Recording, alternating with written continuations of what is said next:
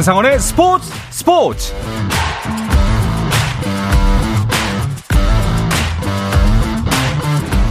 스포츠가 있는 저녁 어떠신가요? 아나운서 한상원입니다. 오늘 하루 이슈들을 살펴보는 스포츠 타임라인으로 출발합니다.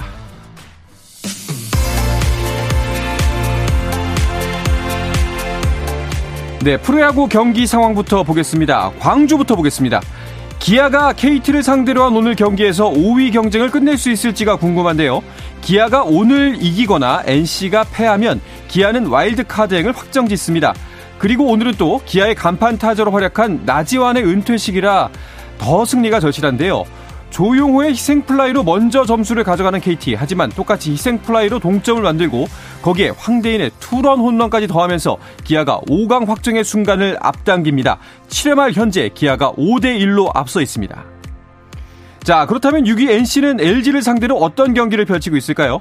오영수의 선취 2타점 싹쓸이 적시타로 5강의 희망을 이어가는 NC. 하지만 이재원의 똑같은 싹쓸이 2타점 적시타로 응수하는 LG. 여기에 이상호의 적시타까지 터지면서 경기를 역전시킵니다. 6회 초 현재 LG가 4대 2로 앞서고 있습니다. 마지막으로 삼성 대 두산의 경기도 보겠습니다. 김윤수와 곽빈의 마운드 대결이 펼쳐지고 있는데요. 3회 구자욱 선수의 평범한 땅볼을 처리하지 못하면서 삼성에게 먼저 한 점을 내주는 두산입니다. 이 점수가 그대로 이어지면서 6회 말 현재 삼성이 1대 0입니다. 2022 정규 시즌 우승을 확정한 SSG 랜더스가 선수단 정리에 나섰습니다. SSG는 내년 시즌을 대비해 일부 선수 재계약 불가를 통보하고 선수단 정비를 단행했다고 발표했는데요. 투수 김상수, 이희재, 조희현, 포수 김태우, 박재범, 내야수 하성진, 외야수 김민재, 신동민 등 총 8명의 선수가 재계약 불가를 통보받은 것으로 전해졌습니다. 토트넘의 손흥민이 자신의 부진 탈출을 도왔던 벤트로네 코치의 갑작스러운 죽음에 안타까워하며 고인을 추모했습니다. 손흥민은 자신의 SNS에 잔 피에로 벤트로네 토트넘 피지컬 코치와 포옹하는 사진을 올리고 세상은 정말 특별한 사람을 잃었다며 당신에 대한 감사 그리고 내가 얼마나 큰 빚을 졌는지 말로 표현할 수 없다는 글을 적었습니다. 앞서 토트넘은 벤트로네 코치의 사망 소식을 전했는데요. 구단은 공개하지 않았지만 현지 언론은 사인이 백혈병이라고 보도했습니다. 권순우가 남자 프로테니스 투어 라쿠텐 일본 오픈 단식 8강에서 페드로 마르티네스를 2대 0으로 이기고 지난해 9월 아스타나 오픈 우승 이후 1년 1개월 만에 ATP 투어 대회 4강에 이름을 올렸습니다. 박성현이 1년 만에 출전한 KLPJ 투어에서 우승 경쟁에 뛰어들 발판을 마련했습니다.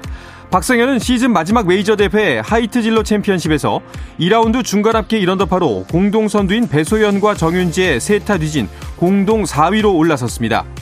KLPGA 투어 사상 네 번째 3주 연속 우승의 대기록과 대회 2연패에 도전하는 김수진은 2언더파로 두 타차 3위에 올랐고 상금 랭킹 1위는 상금 랭킹 1위 박민지는 2분 파로 공동 7위에 자리했습니다.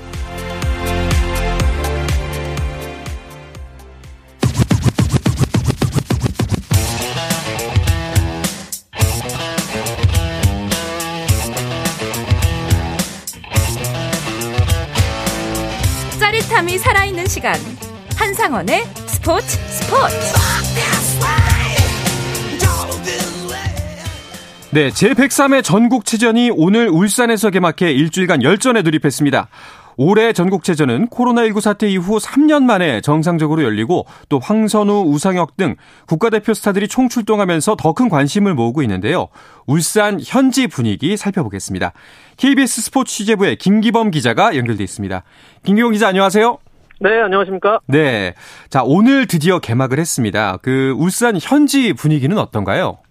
네, 예상보다 뜨겁더라고요. 네. 왜냐하면요, 이게 전국체전이 매년 열리던 것이었는데 이번에는 거의 올림픽이나 아시안 게임처럼 뭐 한 3년 단위로 열렸기 때문인 것 같은데요. 개회식이 굉장히 크고 볼만했고요. 네. 열기도 뜨거웠는데요. 모처럼 대규모의 체전 개막식이 열리면서 예, 이곳 울산 종합경기장 주변이 굉장히 시끌벅적했고 또 개막식에 윤석열 대통령까지 참석을 하면서 경호 인력도 굉장히 많았습니다. 그리고 무엇보다 시도체육 관계자들이 모처럼 열심히 뛰고 신나하는 분위기 이런 걸 좀 다시 한번 느껴서 저도 체육 기자 한 사람으로서 굉장히 뿌듯했고요. 재미있는 게 개막식 입장권이 안표까지 팔렸다는 소식이 전해졌는데요. 사실 그 체전 개막식 자체를 보기보다는요. 개막 본식 끝나고 그 저 가수가 공연을 하는 게 있는데요. 네. 김호중이라는 트롯 가수가 굉장히 인기가 많아가지고 식후 공연에 팬들이 대거 몰렸다는 그런 후문입니다. 네. 뭐 김호중 씨 공연도 좋지만 아무래도 이제 코로나를 마치고 또 열리는 대회이기 때문에 많은 분들이 간절히 기다렸을 것 같습니다.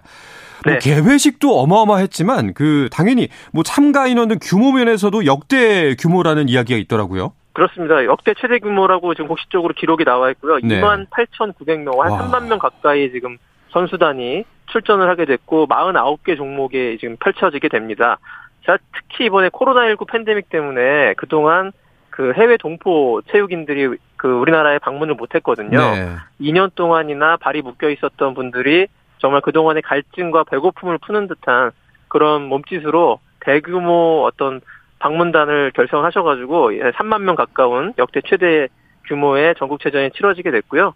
지난주에 제가 호주에서 온 한 종목 협회장님을 만난 적이 있는데 이 전국체전의 그 제외동포 이 종목들이 굉장히 좀 남다른 의미가 있다. 교포들에게는 동포 동포들에게는 그렇게 네. 말씀하시더라고요.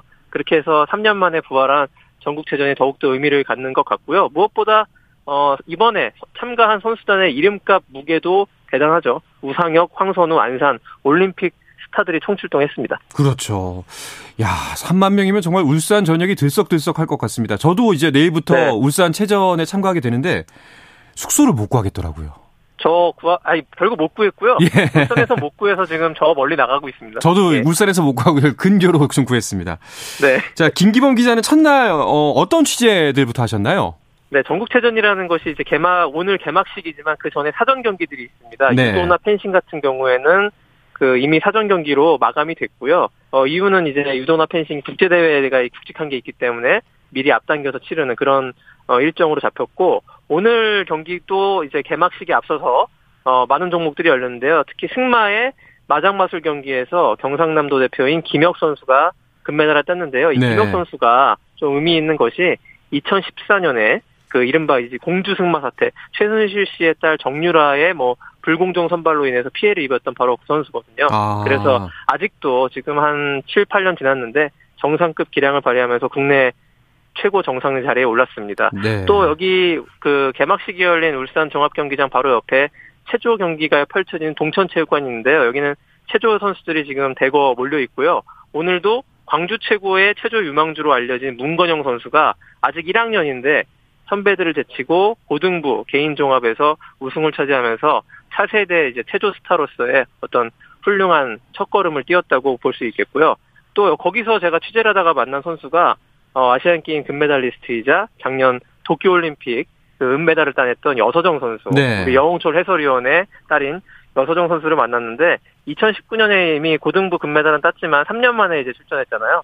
일반부로 출전하게 돼가지고 좀 그 느낌이 남다르고 더욱더 열심히 하고 싶다 이런 소감을 밝혔습니다. 그리고 제가 이 울산으로 내려오기 전에 그 아직 인천에서 개인 훈련을 하고 있는 이번 대회 최고 스타인 우상혁 선수를 또 만나서 네. 취재를 했는데요. 어, 우상혁 선수 지금 컨디션 물론 1년 내내 정말 긴 시즌을 치렀기 때문에 각종 국제 대회 세계 선수권 대회를 출전하느라고 굉장히 피곤하지만 마지막 그 공식 경기가 바로 전국체전이거든요. 이 전국체전에서 국내 팬들 성원해주신 팬들에게 멋진 점프로 마지막 보답을 하고 싶다고 지금 각오를 남다르게 하고 있고 이번 체전에서 꼭 이 저 우상혁 선수의 경기를 보셔야 되는 이유가 하나 있습니다. 네. 왜냐면은 그 이번에 새로운 맞춤형 스파이크 신발을 어. 신고 출전 첫 대회거든요. 그래서 이번에 우상호 선수가 뭐 많은 팬들이 아시겠지만 짝발로 알려져 있고 그래서 지금 운동화가 좀 발 사이즈에 잘안 맞아서 그동안 적자는 좀 아픔도 느끼고 그랬었는데 이번에 신발을 맞춤형으로 특수 제작을 해가지고 어, 세상에서 단 하나밖에 없는 우상혁의 맞춤 신발을 신고 뛰는 첫 번째 높이뛰기가 되기 때문에 더욱더 기대하셔도 좋을 것 같고요. 이번에도 그 도쿄올림픽 때 보여줬던 흥겨운 세레머니 보여줄 거냐고 물어보니까 뭐 미리 준비하는 건 없지만 항상 이 기분에 따라서 그렇게 흥겨운 세레머니는 꼭 보여줄 수 있을 것 같다. 기대하시라 이렇게 얘기했습니다. 네. 아니 뭐 그거는 준비한 게 아닌 것 같더라고요. 그렇죠. 본, 예, 본인이 예. 너무 이만 그 흥에 취한 듯한 모습이 그 덩달아 좀 기분이 올라오는데 그 네. 사이에 뭐짝첫 발로 이전 정도의 성적을 냈다는 것참 신기했습니다. 네, 그래서 더욱더 화제를 모았던 선수가 바로 무상혁이죠. 네.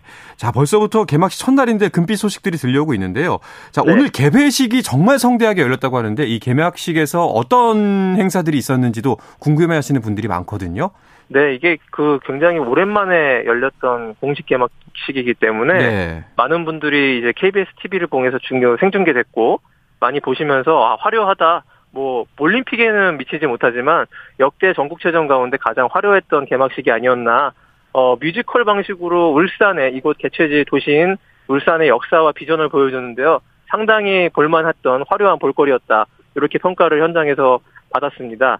그 체전도 그렇고 올림픽도 그렇고 아시안 게임도 그렇고 항상 관심 끄는 거는 개막식의 하이라이트는 성화 방송이잖아요. 그렇죠. 마지막 최종 성화 주자가 누가 될 것이냐. 아 제가 여기 이곳 그 종합 경기장 와서 그 체육회 홍보실에 이제 문의를 했는데 끝까지 가르쳐 주지 않더라고요. 아, 안 알려주죠. 네, 그 대회비를 엄, 네. 엄격하게 준수하면서 마지막 네. 순간에 저도 그 장내 아나운서의 그 멘트를 듣고 알, 알게 됐는데요. 다이빙 종목에 김수지 선수가 울산 아, 지역 출신이더라고요. 네. 다 김수지 선수 수영 좋아하시는 분들은 아시겠지만은 2019년 세계 선수권 대회에서 박태환 이후 8년 만에 수영 종목 메달을 목에 건 주인공입니다. 마지막 최종 점화를 김수지 선수가 하면서 의미를 더욱더 빛냈습니다. 네. 자, 이래 오늘부터 이제 시작입니다. 뭐 개회식부터 스포츠 스타들이 함께 했는데 이번 대회 내내 사실 이제 우리나라를 대표하는 선수들이 온갖 종목에서 등장을 하지 않습니까? 아까 뭐 이제 우상혁 선수도 모습을 보일 거고 다른 네. 선수들의 경기 일정은 어떻게 펼쳐질 예정인가요? 그러니까 작년이었죠. 이, 저 도쿄올림픽 때 우리가 열광했던 스타들이 네. 거의 다 나온다고 보시면 되고요. 오. 어. 우상혁을 비롯해서 수영에는 황선우가 또 많은 종목에 출전을 하게 되고 그 다음에 또 체조의 여서정 선수 그리고 그 근대오종의 전웅태 선수 기억하시죠? 그렇죠. 예. 메달을 땄던 전웅태 선수도 출전을 하게 돼가지고 체전에서는 그리고 양궁에 안산과 저 안산 선수가 출전하게 되고요. 네네. 예. 그래가지고 안산 뭐 양궁이나 모든 우리가 올림픽 때 봤었던 스타 플레이어들이 총 출동한다고 보시면 되겠습니다. 다음 주 월화수에 걸쳐서 목요일 날 폐막을 하게 되는데요. 골고루 종목이 배정되어 있으니까 어, 울산에 못 오시는 분들은 KBS TV를 통해서 시청하시면 될 것 같습니다. 네, 뭐 또 프로에 있던 선수들이 이제 지금 상무나 여러 곳에서 활약을 하면서 또 여기서도 볼 수가 있다고 하네요. 네, 그렇습니다. 예. 특이한 게 이번에 상무가 네. 어, 좋은 그 프로 스타급 선수들이 바로 입대해 버리는 바람에 이번 전국체전 출전하면서 화제의 팀이 됐습니다. 음. 상무에 특히 허운 선수와 출전하게 돼가지고 이번에 만약에 울산에 오신다면 가장 먼저 보셔야 될 경기 1순위로 추천을 드립니다. 네. 자, 그리고 뭐 수영의 황선우 선수 같은 경우에는 이미 뭐 전국체전 네. 전체 MVP 후보로도 거론이 되고 있다고요? 그렇습니다. 뭐 황선우 선수가 세계 정상급 선수이다 보니까 기량이 국내에서는 사실상 적수를 찾기 어렵기 때문에 다관왕이 당연히 예상되고 있고요. 다만 이번 대회 황선우 선수가 어, 금메달을 몇 개 따는가 이런 것도 중요하겠지만 네. 눈여겨 보셔야 될 것은 지난달에 이 황선우가 터키에서 고지대 훈련을 했습니다. 음. 그래서 심폐지구력이 비약적으로 향상됐다고 하는데 이것이 기록 혹은 영법에서 어떤 변화를 일으킬지 그거를 좀 유심히 지켜보시면 좋은 대회가 될 것 같고요. 황선우 선수가 이번 대회에서도 이 전국체전 MVP 1순위로 꼽히는데요. 뭐 이유는 어 그 MVP 투표가 이제 기자단 투표로 이루어지는데 아무래도 많은 금메달을 차지한 선수 혹은 굉장히 의미 있는 한국 신기록을 세웠는 선수 네. 그리, 그런 선수들에게 이제 표가 몰리게 되는데 황선우가 늘 한 4관왕, 5관왕 이상 할 수 있는 그런 조건이 형성되어 있기 때문에 이번 대회에도 MVP 1순위라고 볼 수 있는데요. 하지만 이번 대회는 또 이제 앞서 말씀드렸던 우상혁이라는 육상의 간판 스타가 출전하기 때문에 또 표심이 어떻게 흐를지는 지켜봐야겠습니다. 그렇죠. 자, 이렇게 체전이 열리면은 정말 스타 플레이어들도 볼 수가 있고 또 체전이 좋은 점은 우리가 평소에 잘 알지 못했던 종목들을 여기저기서 만날 수 있다는 데 있거든요. 이번 그렇습니다. 체전의 관전 포인트 어떤 것들을 짚어주고 싶으세요? 사실 체전은 각 그 17개 시도 체육회에 정말 뭐 사활을 건 전쟁터라고 할 수 있는데요. 그렇죠. 어, 늘 서울과 경기도가 종합순위 1위를 다투는 것들이 사실은 일반 팬들에게는 그렇게 중요하지 않겠지만 그 시도 체육 관계자 그리고 선수단 감독에게는 너무나도 중요한 그런 포인트입니다. 자, 다만 일반 팬들이 이제 보셔야 될 것들은 아마추어 스타들이 모처럼 국내 최대 무대에서 경연하는 장이 바로 전국체전인데 요번 대회 의미를 조금 더 조금 부여한다면요. 네. 사실은 이때쯤 9월에 올해 항저우 아시안 게임이 열리게 되어 있었습니다. 그렇죠. 그렇지만 코로나19로 인해서 그 항저우가 아시안 게임 개최를 1년 연기하면서 이번 대회 아마추어 종목 스타들은 어, 전국체전을 아시안 게임으로 생각하고 어. 굉장히 컨디션을 끌어올려서 최고의 기량을 보여준다 이런 각오를 많이 보이고 있거든요. 특히 이제 레슬링이나 태권도 이런 종목 투기 종목 선수들도 이 아시안 게임이 이제 그 개최가 1년 연기된 만큼 전국 체전에서 갈고 닦은 기량을 보여주겠다 이런 각오를 상당히 하고 있습니다. 그래서 이런 종목들 기존의 그 올림픽이나 아시안 게임에서 활약했던 스타들이 나오고 거기에 도전하는 새로운 얼굴들이 과연 이번 그 국내 최고를 다투는 이런 무대에서 진검승부 누가 더 잘하나 보여줄 수 있는 그런 것이기 때문에 한번 잘 보시면은 내년 아시안 게임 그리고 내후년에 열릴 예정인 파리 올림픽까지 요 전국체전을 기준점으로 해가지고 더 재밌게 보실 수 있을 것 같습니다. 알겠습니다. 정말 3년 만에 만나는 전국체전 정말 수준 높은 경기들 보실 수 있을 것 같습니다. 자, 김기범 기자, 체전 기간 동안 즐겁게 취재하시길 바라겠습니다. 오늘 소식 고맙습니다. 네, 고맙습니다. 네, 전국 체전은 KBS 1TV를 통해서 중계 방송될 예정입니다. 많은 시청 바라겠습니다. 자, 금요일엔 축구 이야기 빠질 수가 없죠. 축구장 가는 길 잠시 쉬었다가 와서 이야기 이어, 이어가겠습니다. 한상원의 스포츠 스포츠와 함께하고 계신 지금 시각은 8시 46분입니다.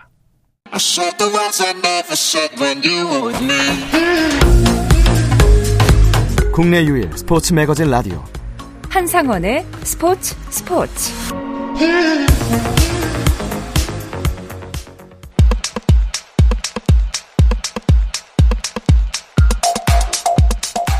네, 금요일 저녁에 축구 이야기 축구장 가는 길로 이어가 보죠. 서호정 축구 전문 기자와 함께합니다. 어서 오십시오. 안녕하세요. 네. 어, 사실 그동안 파이널 라운드에 들어가면은 뭔가 이제 분위기가 다 정착이 됐구나. 이제 다 좀 가라앉는 분위기가 났는데 이번 시즌은 좀 다른 것 같아요. 네, 올 시즌의 K리그는 가장 큰 특징이 강등권이 상당히 확대돼 있다는 점입니다. 네. 전년 같은 경우에는 이제 최대 두 팀까지만 강등이 됐었는데 올해 같은 경우에 최대 세 팀이 강등이 될 수가 있어요. 현재 1 플러스 2 시스템이거든요.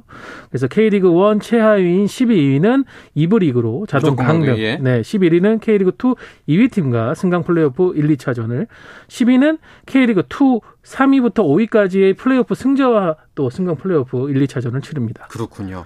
자, 그러면은 현재 순위를 짚어보면은 강등권 경쟁을 좀 더 정확하게 볼 수 있을 것 같습니다. 네, 강등권에 해당되는 파이널 그룹 B만 보겠습니다. 네. 7위 수원 FC가 승점 45점, 8위 서울이 어, 승점 41점, 9위 대구가 승점 38점, 10위 수원 삼성이 승점 37점, 11위 김천 상무 승점 35점, 그리고 12위 성남 FC가 승점 25점인데요. 성남 FC가 좀 격차가 큰 상황이고 어, 그 위에는 9위부터 11위까지 치열한 지금 강등 경쟁권에 놓여 있습니다. 그렇죠. 사실 어, 이대로라면은 41부터 35니까 6점 차이면은 8위 서울도 안심할 수만은 없는 위치인 것 같은데요. 그렇죠. 한두 경기를 지금 예. 삐끗하면은 바로 강등권으로 떨어질 수 있는 게 서울의 상황입니다. 음. 거기다가 지금 주말에 서울이 누가 맞붙느냐? 승점 37점으로 4점 차인 10위 수원과 슈퍼매치를 아, 네. 갖게 되는데요. 이 경기에서의 패자가 강등권으로 결국 또 떨어질 수가 있습니다. 그렇죠. 이번 슈퍼매치는 진짜 절박할 것 같은데요. 네. 뭐 슈퍼매치라는 게 양팀 선수들이 그런 얘기를 하거든요. 언제 어디서 만나든 항상 절박한 게 슈퍼매치다라고 음. 하지만은 올해 같은 경우에는 이 두 팀이 모두 파이널 B 이 그룹 해당되는 순위에서 맞붙었습니다. 그래서 어떻게 보면은 순위 싸움이 더 어, 간절했었고 지난 9월 맞대결 때도 서울은 8위, 수원은 9위였었거든요. 네. 어 그래서 파이널 라운드에서 치러지는 이번 경기 같은 경우에는 앞서 얘기 드렸다시피 패할 경우에는 어, 강등의 위기감이 더 커질 수가 있고 거기다가 라이벌전에서 졌다는 후유증까지 더해진다면 그 다음 경기로 또 이어지게 됩니다. 음. 어, 그래서 이번 슈퍼 매치가 정말 어떤 라이벌전 이상의 슈퍼 슈퍼 매치가 된 분위기입니다. 그렇군요. 서호정 기자는 이 두 팀 정말 라이벌인데 어, 어떤 팀의 우세를 점치시나요? 일단 두 팀 다 분위기는 괜찮아요. 오. 수원 같은 경우에는 파이널 라운드 첫 경기였던 성남과의 원정 경기에서 오현규 선수의 활약으로 2대0 승리를 거뒀고요. 서울 같은 경우도 이제 좀 분위기가 좋지 않았지만은 이틀 전이었죠. 수요일에 열렸던 대구와의 FA컵 4강전에서 나상호 선수의 결승골에 1대0 승리를 거둬서 지금 결승에 올라갔습니다. 그걸로 좀 분위기를 털어냈거든요. 전체적으로 또 보면 수원은 불투이스, 사리치 두 선수가 이제 경고 누적으로 인한 퇴장으로 어, 파이널 라운드 첫 경기 못 나왔었는데 복귀를 했고요. 네. 서울 같은 경우도 뭐 일단은 지난 FA컵에서 안익수 감독이 처음으로 쓰리백을 가동하면서 조금은 안정적인 결과를 낼 수 있는 전술의 플랜 B를 마련을 했거든요.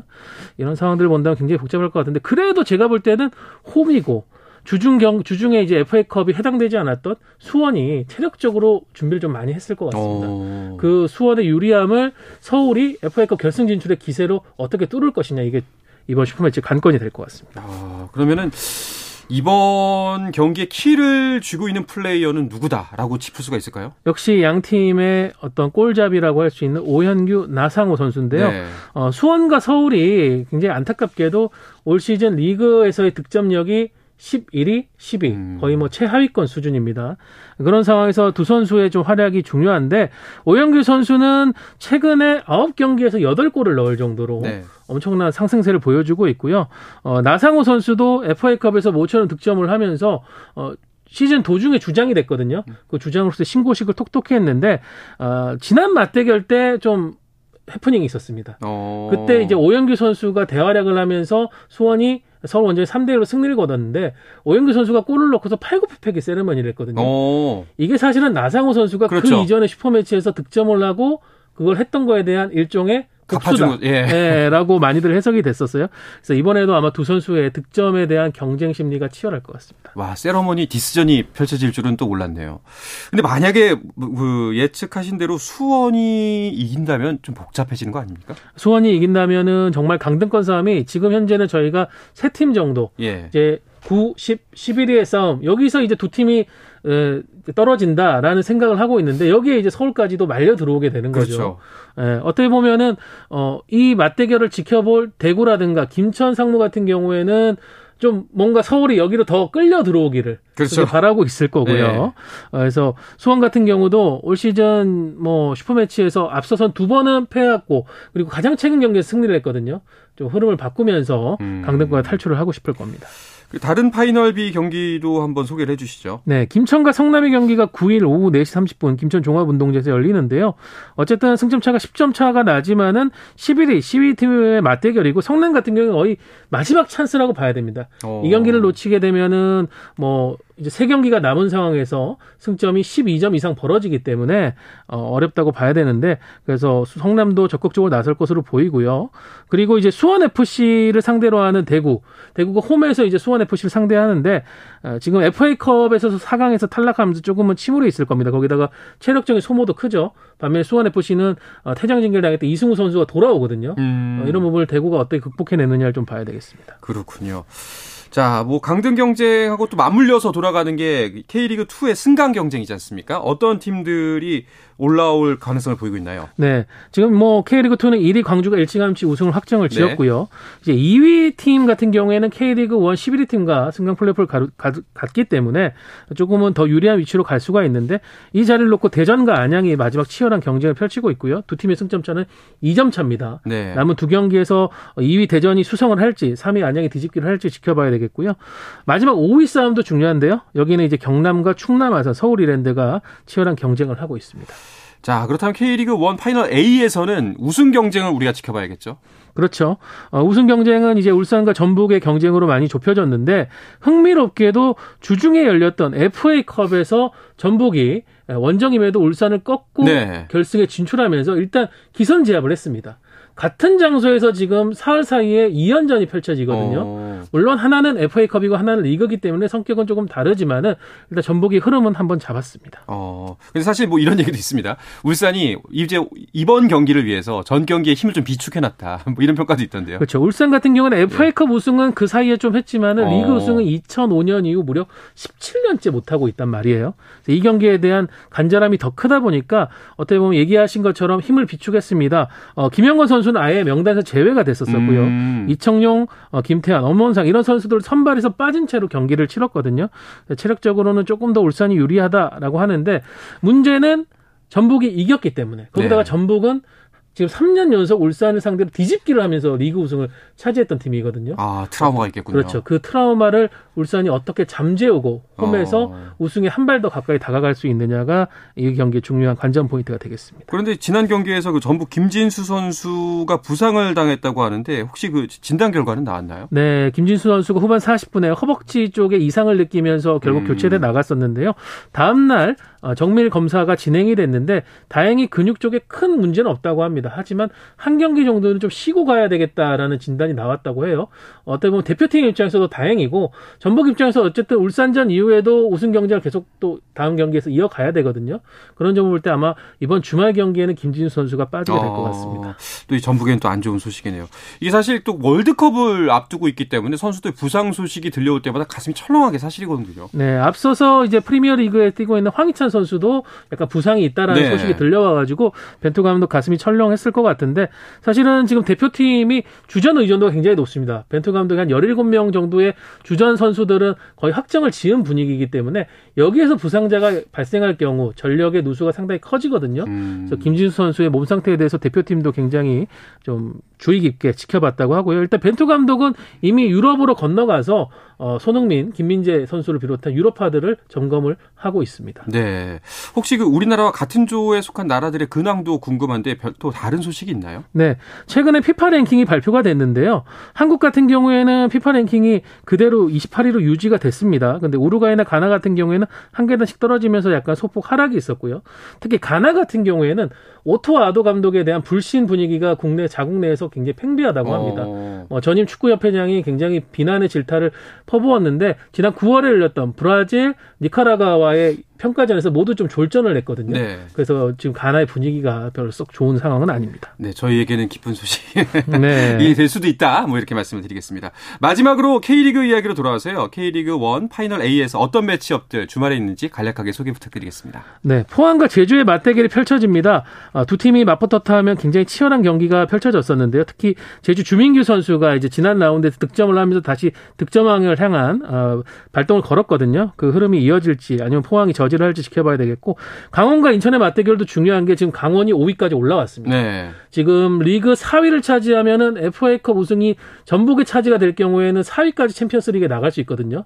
강원이 역대 최고 성적이 6위였는데 이번에 역대 최고 순위를 음. 넘어서면서 AFC 챔피언스리그까지 나가겠다는 최용수 감독의 욕심이 지금 이글거리고 있습니다. 네, 잘 알겠습니다. 이야기를 끝으로 금요일 저녁에 축구 이야기 서우정 축구 전문 기자와 함께했습니다. 고맙습니다. 감사합니다. 네, 저도 이만 물러가도록 하겠습니다. 한상원의 스포츠 스포츠.